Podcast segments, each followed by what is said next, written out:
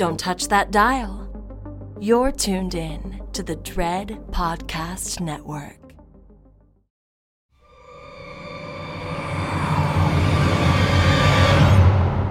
From Nice Guy Productions World Headquarters overlooking the glamorous San Fernando Valley, I'm Mick Garris, and this is the fun size edition of Postmortem AMA, where you can ask me anything. Asking your questions of me is producer Joe Russo. Producer Joe, you've got movies getting made and announced left and right. this is a good week for you. It was a good week for me. There was there was a, a trailer for the greatest beer run ever uh, which is a movie that I'm an associate producer on. And uh, there was an announcement about the movie we shot this summer. Finally, um, it's uh, it's Soulmates, which was our first uh, script that was on the Blood List. It's the first script that I ever sold, and uh, and, and, and now uh, four producers later, it, it's finally been made.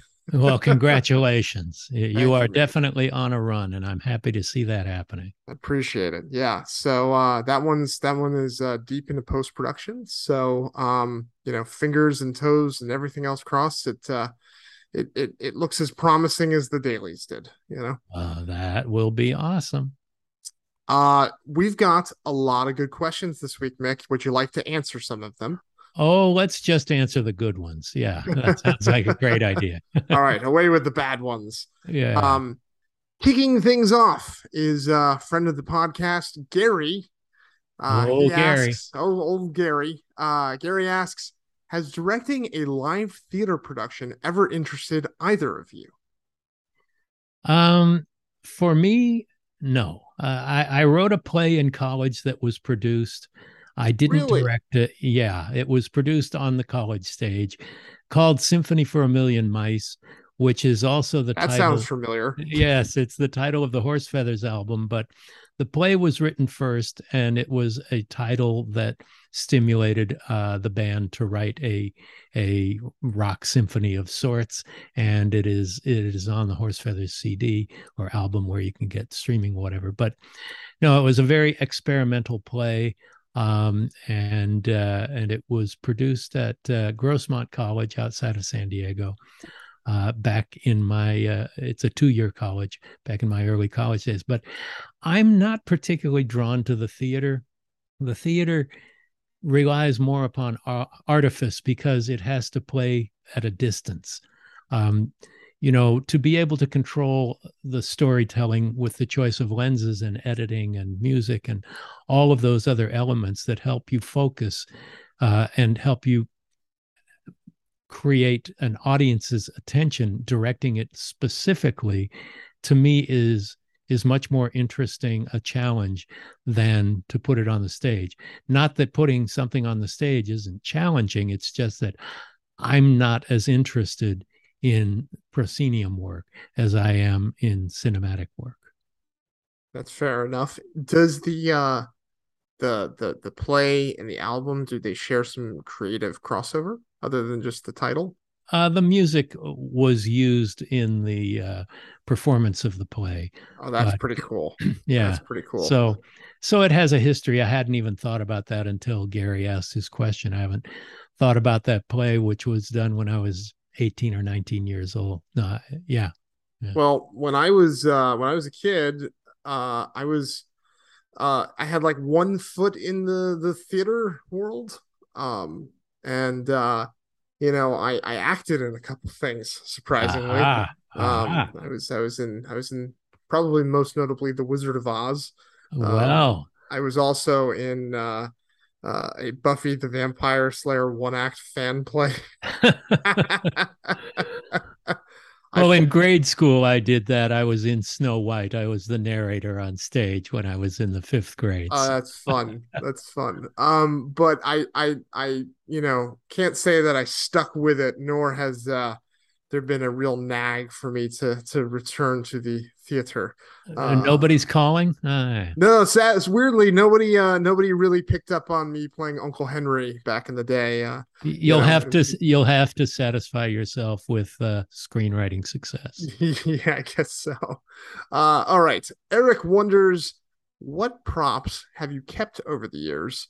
Why those specific ones? And which do you cherish the most? And are there any you wish you had kept? Well, there's a lot of questions in one. Boom, boom, boom, Um, boom, boom. I'm looking at one right now, which is the year dead mother Norma Bates from Psycho 4, who's sitting in my director's chair, sitting right across from Yes, my desk she, she here. watches over our all over all of our in-person podcasting. That's Uh, right. Um, I also have, and it's about to be restored, um, one of the topiary lions from the Shining miniseries. Um, I have a butcher knife, uh, a reflective butcher knife from Psycho 4. I have a reproduction of book from Hocus Pocus.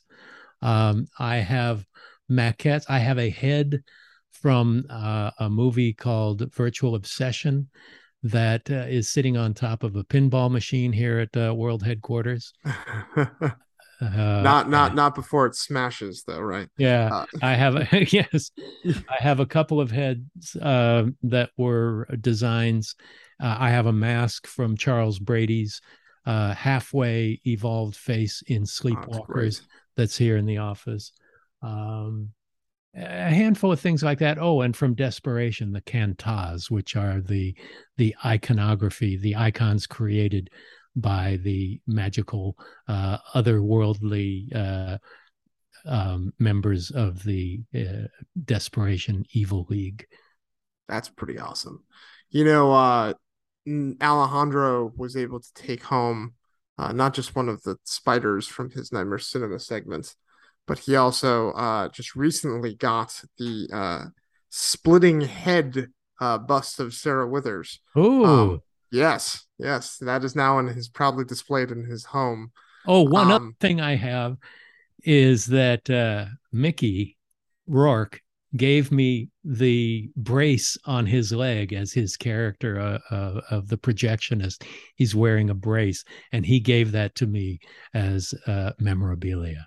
We're going to be talking about Mickey a little later in the episode too. Oh boy! Um, I will say Alejandro did uh did get probably the the um I asked him to, you know, make more than one, but apparently it wasn't in the budget for our net upcoming Netflix movie. There's a, a key prop that he took home that I would have loved to have had one of. But uh, you know, we'll, You're we'll not going to be able to maybe. tell us what it is. I cannot tell you what it is yet, Mick. All right. Uh, we can revisit this conversation after the movie comes out. All right, fair enough. but uh but he got that and then um you know soulmates i this isn't much of a spoiler the characters are handcuffed to each other throughout the bulk of the movie um i'm really wondering what happened to those uh, that those cuffs and chain uh i hope the Yeah, because you could put them to good use. I know. uh, absolutely uh oh, oh crystal yeah, uh, exactly. all right uh pat writes love the podcast thank you pat Thank you, uh, Pat. my favorite Stephen King novel is the very underrated Rose Madder. At one point in the late 90s, HBO was developing it as a film. Do you think it would work on in film or TV then and or now? Perhaps you were involved in the aborted pun not intended HBO ap- adaptation. I would love to know.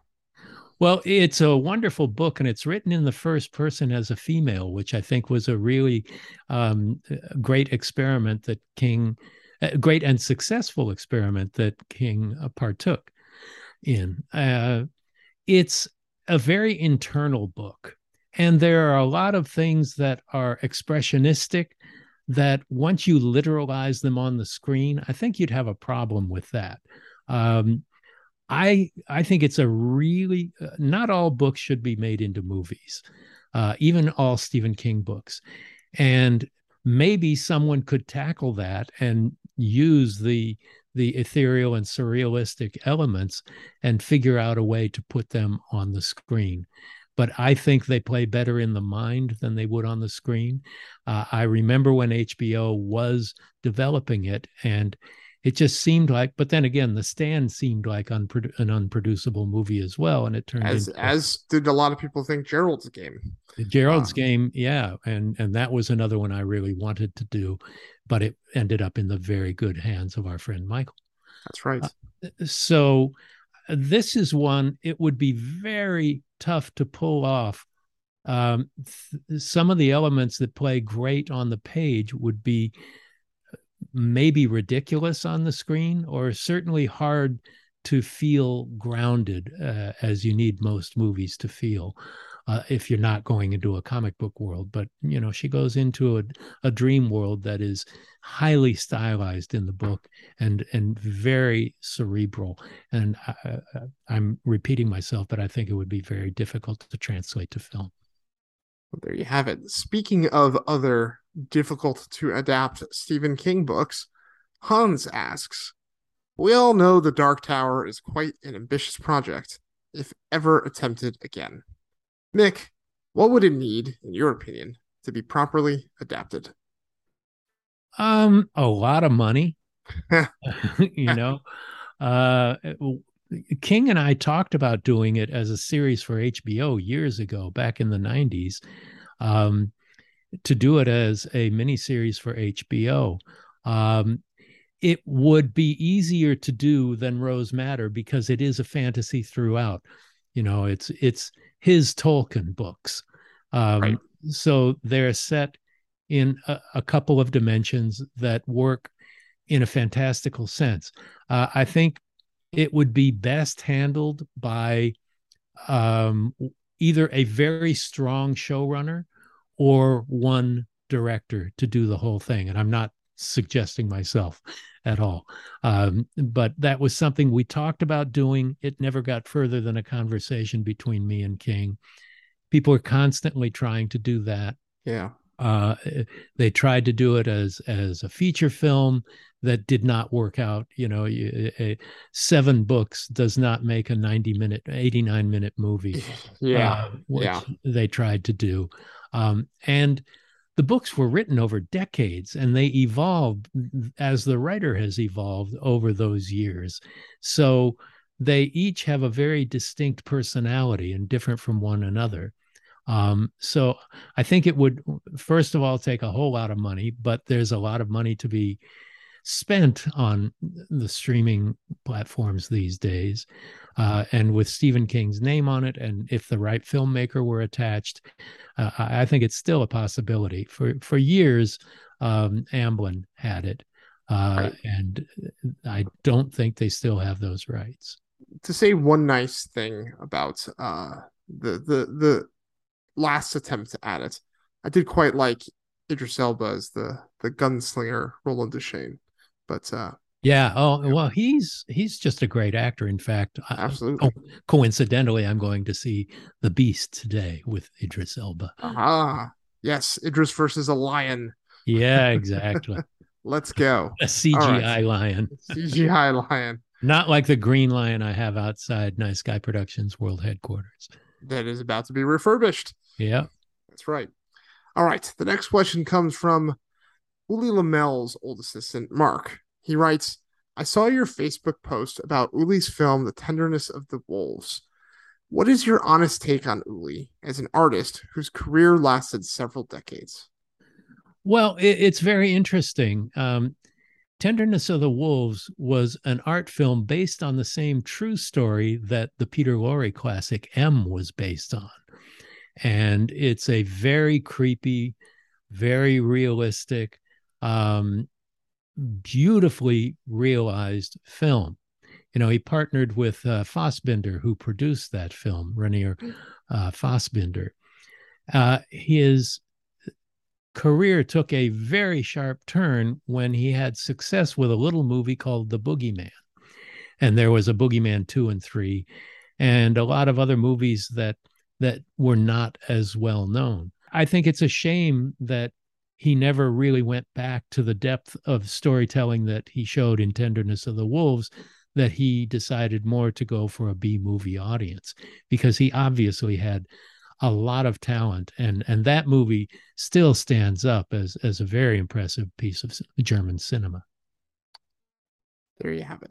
Another uh a, a hidden gem for uh all our postmortem fans go. Yeah, that was one of my trailers from hell commentaries. Yeah. Aha! There, there you go. Uh, I'll, I'll, we'll have to we'll have to post a link. Um, we will. Yeah, plug our friends over Trailers to Hell. We always like doing that. Uh, Joe and Josh, they're the best. That's right. Tom asks, "How did Mickey Rourke come to be cast in Nightmare Cinema as the projectionist, and what was it like working with one of Hollywood's most talented and enigmatic actors?"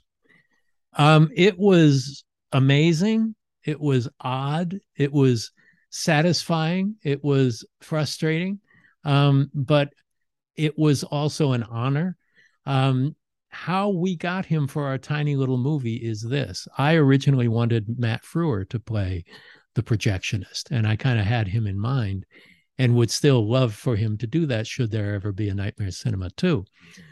Um, our producer, Mark Canton, was friends with Mickey, and he said, I want to bring in Mickey Rourke to play the projectionist. He only has to work a day, and he's an Academy Award nominated actor. He brings a lot of quality. It'll help us sell it around the world. And this is the one thing, it wasn't really a request. It was, this is what we're doing. It's the Yeah, only input yeah. that the producers had in that regard where they really were insistent upon it. I certainly didn't argue with it because Mickey Rourke is amazing. He's great. Um, he is famously complicated. Uh, I've uh, talked to filmmakers I knew who'd worked with him who said that you know he was great, but boy, it was it was a struggle. So I was intimidated by the idea of working with him. I never met him until the day of production, and he came on the set. Um, there are probably things about this that I shouldn't tell publicly, so I won't. But but the main thing was I was very intimidated by him. He came on. You could tell it was a money gig at first, and he was just there. He he hadn't really studied his lines or anything. Um, but then once he and I were talking, and as the guy who wrote the wraparound segments, I was able to talk to him about the character that I had created on the page. And because we're both named Mick, I think that was helpful.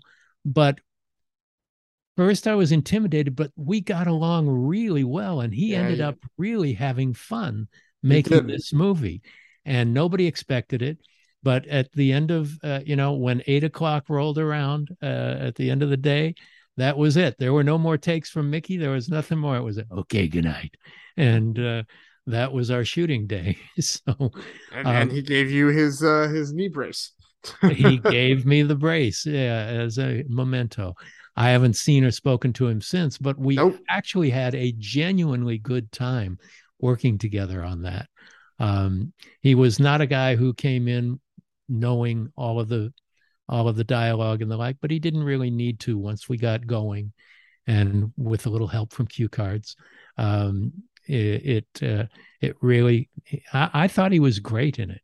Yeah, Uh, I mean, it was it was uh it was definitely one of the more complicated days. On, it on the was, movie. yeah. Uh, it was it was also there was a you know there was a lot of uh people walking on pins and needles uh to make sure he was he was happy and taken care of, and uh he had a lot of peculiar requests that we fulfilled. Uh, Well, most- one of them notably, was- uh, letting him build his costume.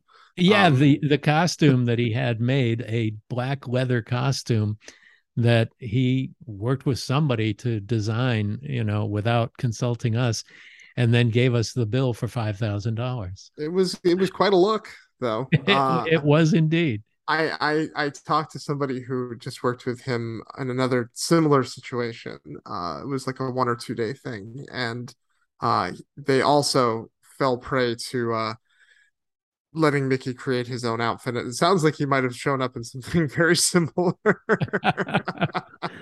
but I Uh, must say, I ended up really liking him and working with him. yeah, I got and, yeah, and I you agree. learn I mean, something you learn something every time out there are challenges with uh, anyone who's reached a certain stature has certain requirements and and different ways of dealing with them because they've been treated special for years and years and so once i understood how to work with him we both genuinely had a good time Yeah, no, and it was fun to watch him like psych himself up between takes, and he always gave you kind of something new and different every time. And yes uh, the you know. editors may not have liked that as much as we did but yeah, but it was it was cool. It was it was a, it was cool to watch him work for sure. yeah Um, Okay. Anthony writes I recently bought and read A Life in the Cinema, mixed collection of short stories, in case you didn't know, and I loved it. My question Thank is Yeah. at the end of the book, Mick included the screenplay for a film called Flesh and Fantasy, based on Chocolate. What made Mick decide to publish his screenplay? And also, what about the story Chocolate so captivated Mick that it kept him coming back to it as a feature script and later his Masters of Horror episode? Well, it was interesting because I had nine stories and I didn't feel like it filled out a book, but I'd also adapted Chocolate as that screenplay originally called Double Vision hmm um, and then Flesh and Fantasy. Um, at the time I wrote the screenplay, sexuality in films was verboten. They they had had the the uh, Fatal Attractions and all those steamy thrillers of the 80s and early 90s, but at this point they went the opposite direction, and R-rated films were not made as much. And this definitely has sexuality in it. So, but I thought it would be interesting. And as Stephen King says in the introduction to the book, um, it's sort of a masterclass in adaptation of I took my short story, and then right after you read the short story, there's the screenplay. So you can see what the jumping off point was and where it went, because the short story ends halfway through where the feature screenplay ends up. So we could never get the the feature film made. It was also the only time I've written something based on a dream, because Mm. if I dream, I don't remember. I rarely remember my dreams. Um, and I'm sure I have them because everyone does. But in this job, as I've said often, I dream awake for a living. So, writers and storytellers of any kind, they are dreaming on the page or on the screen. In this case, I'd had a dream where I felt what it was like to actually stab and kill someone and i'd feel the hot blood running down my arms from the wound and and it was i'm pleased to say it sickened me. It revolted me. It didn't excite me. And i felt that it was such a potent experience that i really wanted to put it on film. And when the opportunity came to do masters of horror i thought that was a really great opportunity to to tell that story in uh, in the the proper platform. and it's uh it's it's a it's a really cool episode and it's a really cool performance from Henry Thomas. Henry Um, is great and fearless in it. One of my favorite actors. Yeah, if you uh if you haven't seen it, seek it out. It's available on Screambox. Screenbox. That's right, Screambox. Our friends at Bloody Disgusting's uh, horror streaming app, Screambox. So give it a give it a shout. It's it's definitely a little different, and a lot of uh, real bloodthirsty horror fans accused me of it not being a horror film, and uh, I tested it on some of the other directors when I was in the editing room with one scene in particular, which I won't spoil right now, but once you see it, you'll know. And uh, I had John Landis and Tobe Hooper both going, "Oh, geez, yow!" they were horrified by it. There you go. You you horrify the masters of horror. That's Yes, we that's- have I a- think Horror lives Horror- under a broad umbrella. Exactly. Exactly. Uh, a fan of the podcast, Renee Rivas writes My latest horror short film is currently touring the festival circuit and is doing very well thus far, winning awards and gaining recognition. Aside from being noticed in the festival circuit, what would be the best advice for taking the next step on getting the short film into the hands of agents? Well, The that's agent question again. yeah. Well, but that's the step you have to take. They are the people Mhm. with the keys to the kingdom. So it's it's cold calling them. It's it's alerting them. You know, it's you can try sending it directly, but just blind sending is not the best way to do it. Making calls, telling their assistant, you know, this film won this award at this festival. Um, but it's it's really hard to get people's attention Yeah. until it has made a stir. But once an agent feels like they can make money off of you, that's when they're interested. Right. So the festival circuit is the best first step. You've taken the best two steps. You've made your movies. Yeah. And you've gotten into the festival circuit. And step three, you've gotten recognition and success from those films.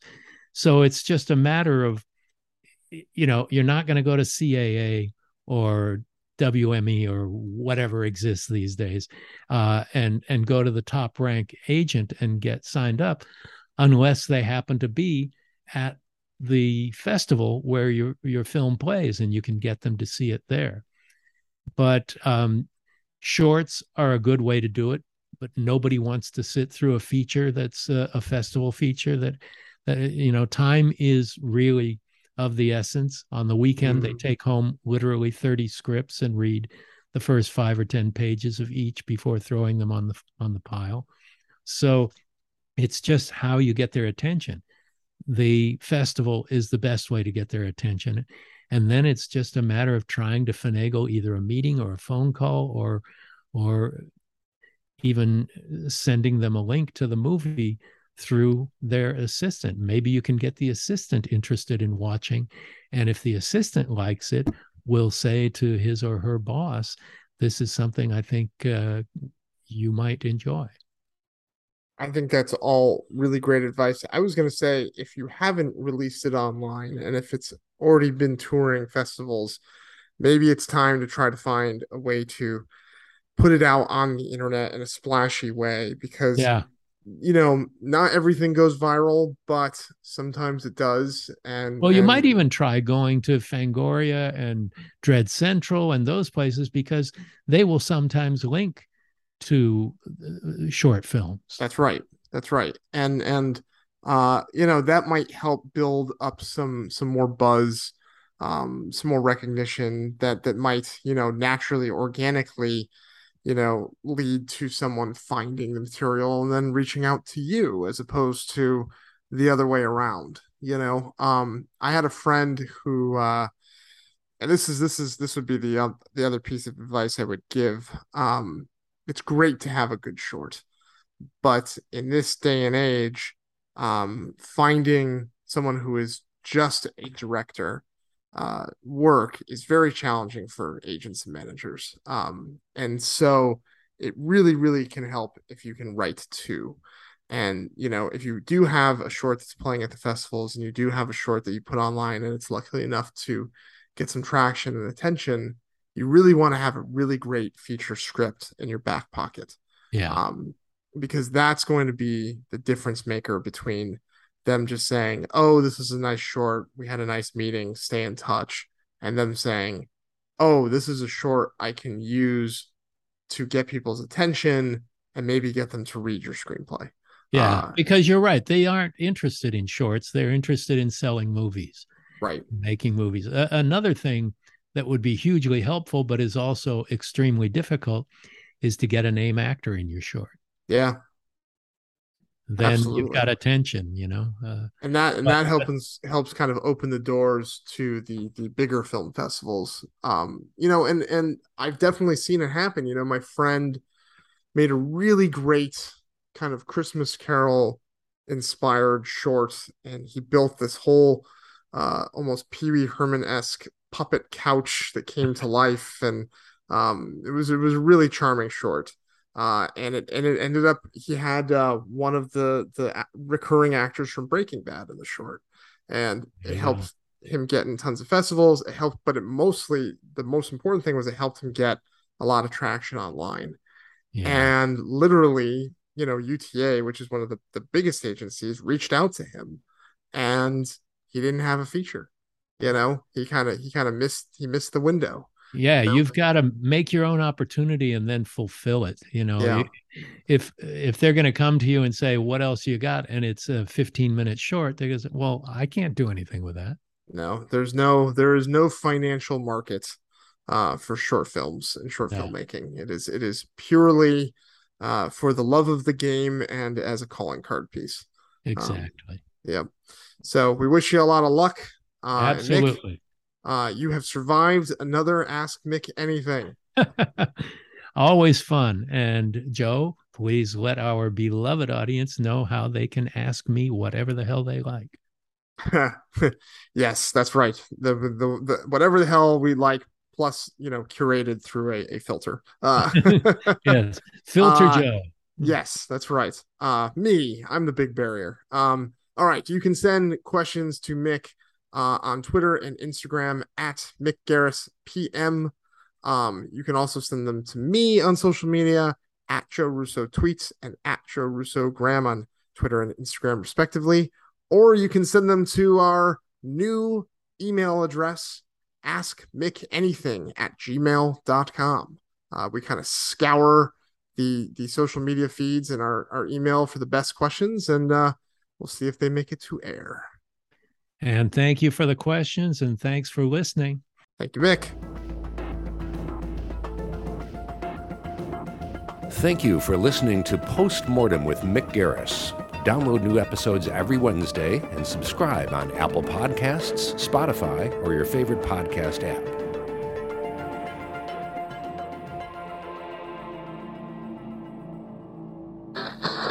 Thank you for listening to the Dread Podcast Network.